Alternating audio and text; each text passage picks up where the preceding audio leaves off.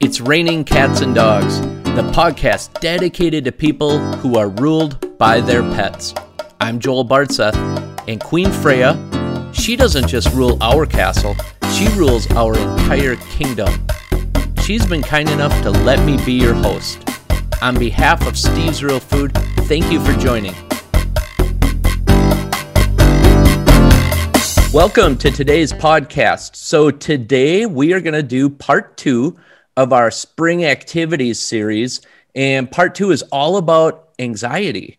So here we are excited to get out, all these cool activities we can do as people. I know I can't wait, but that impacts our dogs and cats too. So I brought Leslie Steen on today. She's going to be our special guest, and she's going to help us navigate the impact our activities have on our dogs and cats. Leslie, thank you for joining. Thanks for having me, Joel. Um, this topic is actually a huge passion of mine.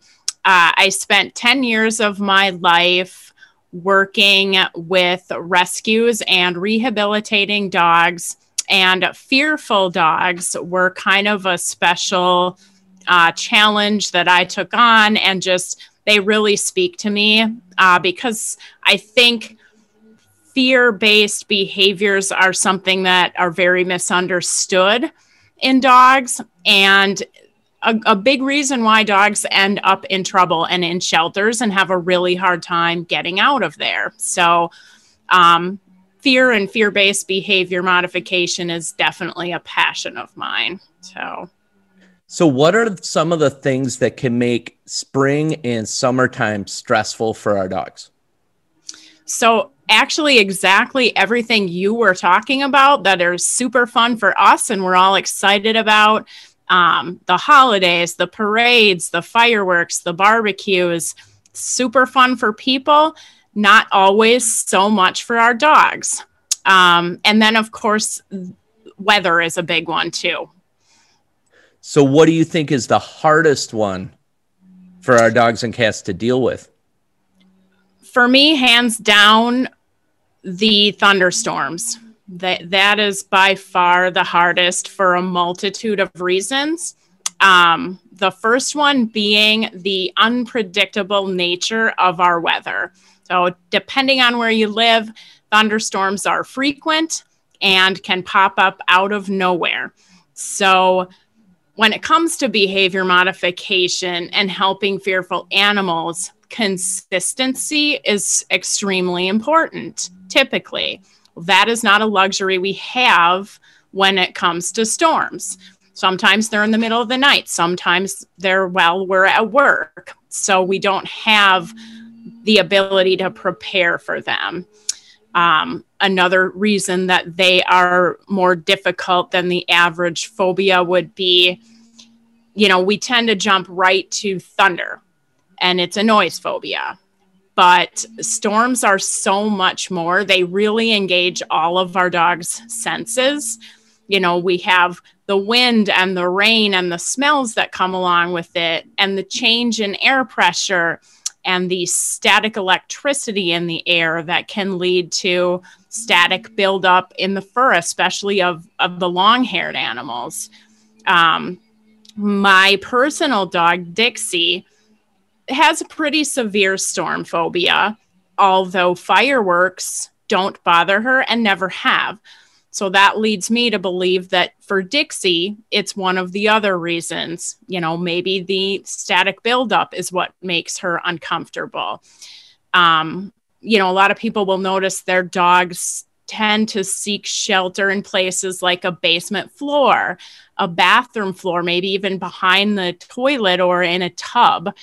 And the theory is that those places offer a grounding effect um, and some relief from that static buildup that they might be feeling discomfort from. So it's it's really this is a lot. The storm brings on a lot of different sensory emotional things for them. So if they're going through that experience and you know a lot of people have dogs that struggle with this, what is some advice you can give to help that? Sure.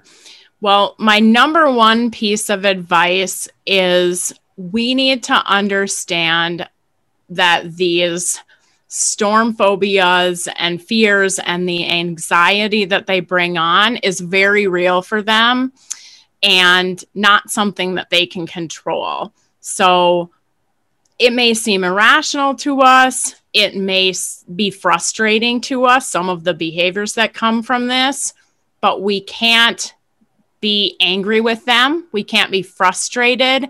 We have to have sympathy and understand that they don't have control of this. And punishing them will not only be ineffective, it can make things worse and it just isn't fair. So, that said, um, the things we can do to try to help them through that number one, and, and for me, this is number one for so many things.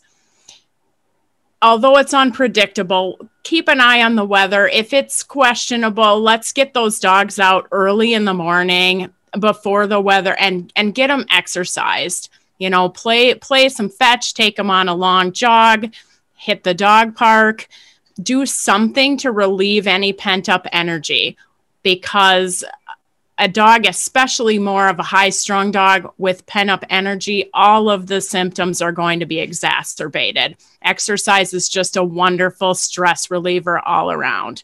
So, exercise early, and then there's not a single solution that will work for all dogs. Um, cases are going to vary from mild to extremely severe. And there's probably not just one single tool. Each case is going to maybe you have a, you find that sweet spot combination of things that work. So the mild cases might be as simple as um, getting a, a treat toy filled up with their favorite treats, or maybe you're playing, you if you know the storm is coming start playing one of their favorite games. Do some nose work. Um, a raw meaty bone in their crate might be enough. That along with maybe some cbd uh, could be great for those those mild cases. You can actually use that to your advantage by counter conditioning a little bit. When that storm starts brewing maybe they start anticipating I'm about to get my favorite thing out of the freezer instead of leaning toward fearful. So it's it's good when you can catch them early on and get them prepared for that. Uh, the more severe cases, you know, there's a lot of different tools that we have. We can do, like I said, the the supplements, CBD. There's melatonin. There's all kinds of herbal supplements. Um, I always like to lean toward the natural before we go to actually medicating our dogs, but that is, that is an option when all else fails. Uh, anytime you're adding supplements to your dog's regimen, though, I if your dog's on other medications, I would recommend just double checking with your vet to make sure there's not any kind of counter indications there. Um, other options would be aromatherapy, there are calming essential oils, pet safe, of course, do your research. There are pheromone diffusers.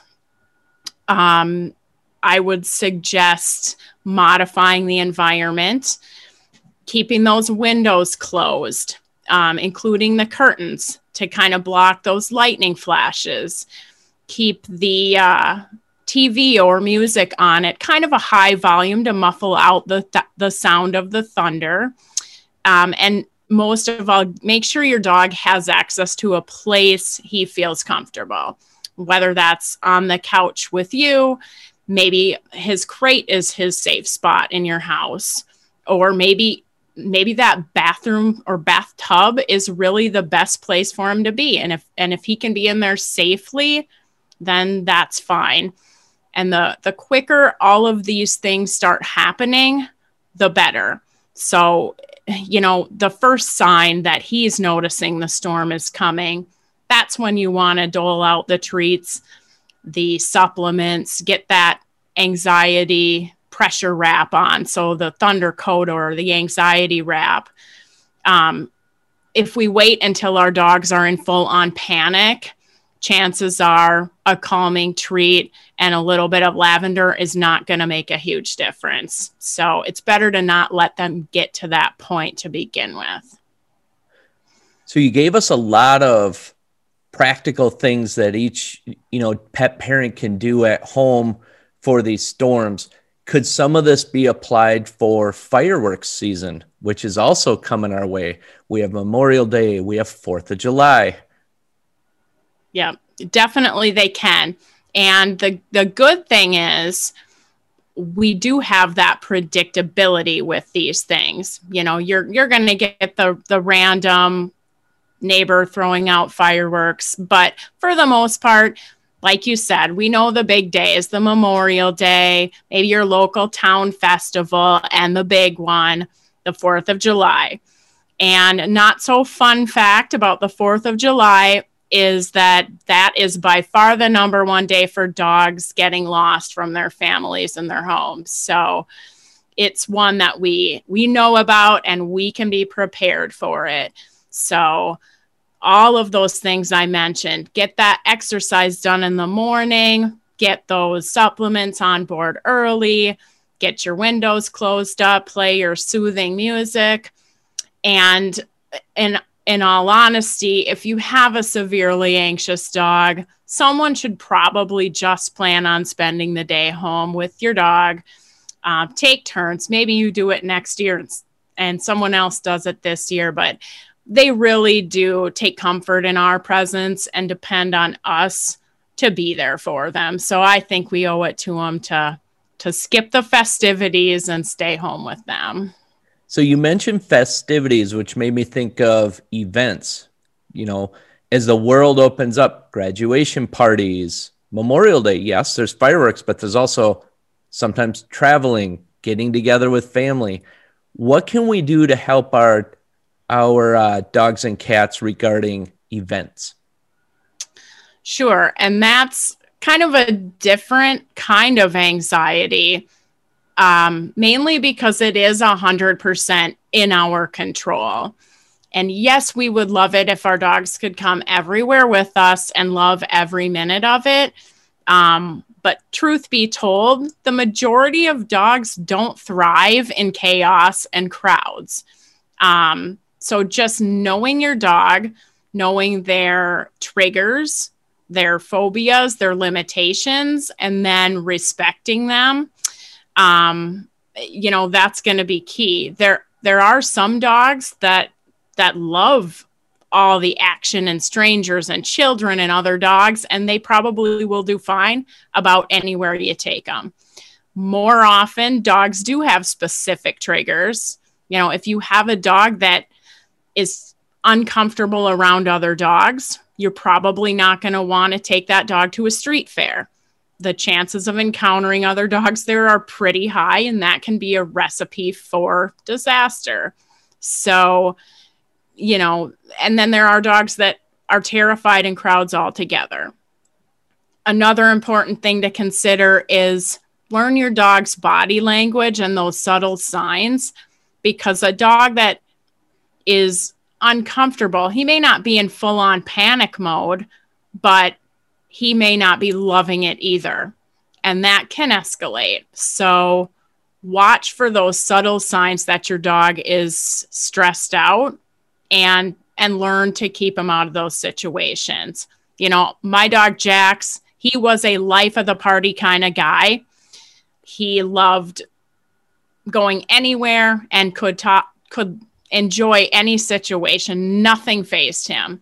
As he began to age, I noticed that he was only tolerating some of these stressful situations. And now that he's older, he would way prefer to sit at home on his orthopedic bed than hang out on the patio at a local brewery. and I respect that and I leave him at home.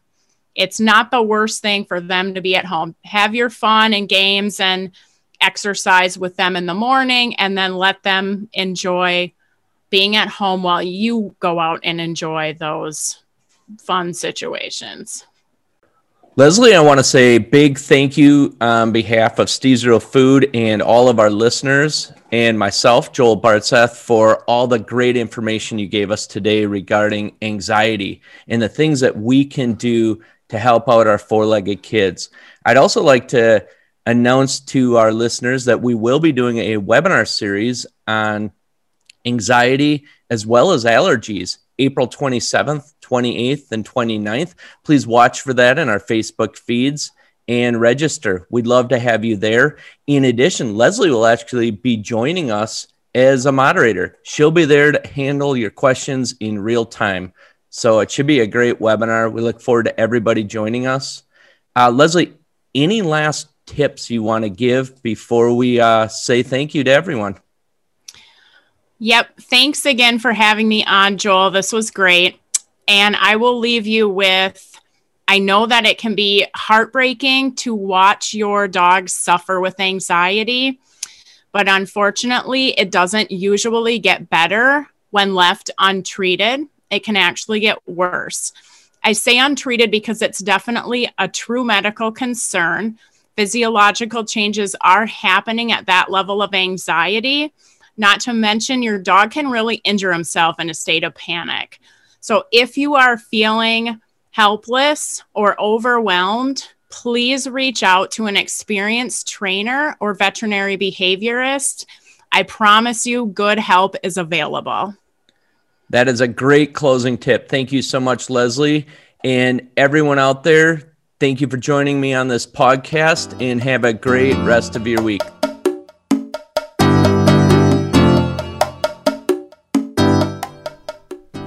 That wraps up another episode of It's Raining Cats and Dogs. And as a reminder, please join us for a nutrition webinar.